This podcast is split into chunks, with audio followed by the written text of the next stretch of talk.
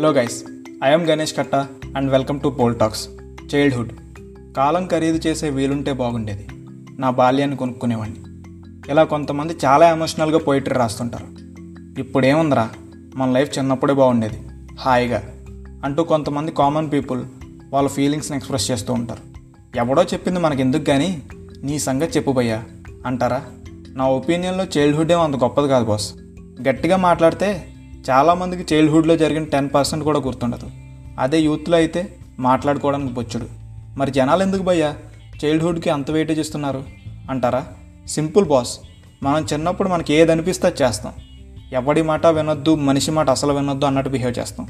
But top angle view నుంచి చూస్తే పిల్లలకి ఫ్రీడమ్ ఉండదు. ఎన్నో రిస్ట్రిక్షన్స్ ఉంటాయి. ఏది చేయాలన్నా పేరెంట్స్ హెల్ప్ ఉండాలి. వాళ్ళ పర్మిషన్ ఉండాలి. దే ఆర్ నాట్ ఇండిపెండెంట్ నేను పెద్ద అయ్యాక అది చేస్తా ఇది చేస్తా నేను త్వరగా పెద్ద అయిపోవాలి అనుకుంటారు.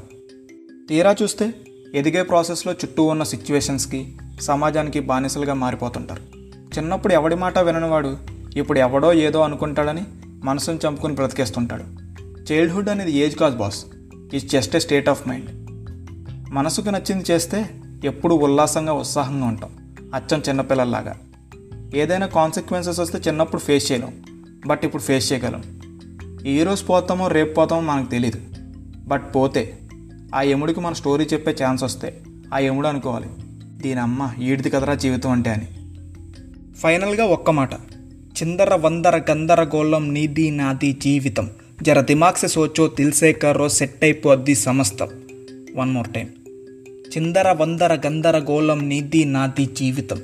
జర దిమాగ్సే సోచో దిల్సే కర్రో సెట్ అయిపోద్ది సమస్తం స్టేట్ ట్యూన్ టు ఆర్ట్కే ఎంటర్టైన్మెంట్స్ మళ్ళీ కలుద్దాం.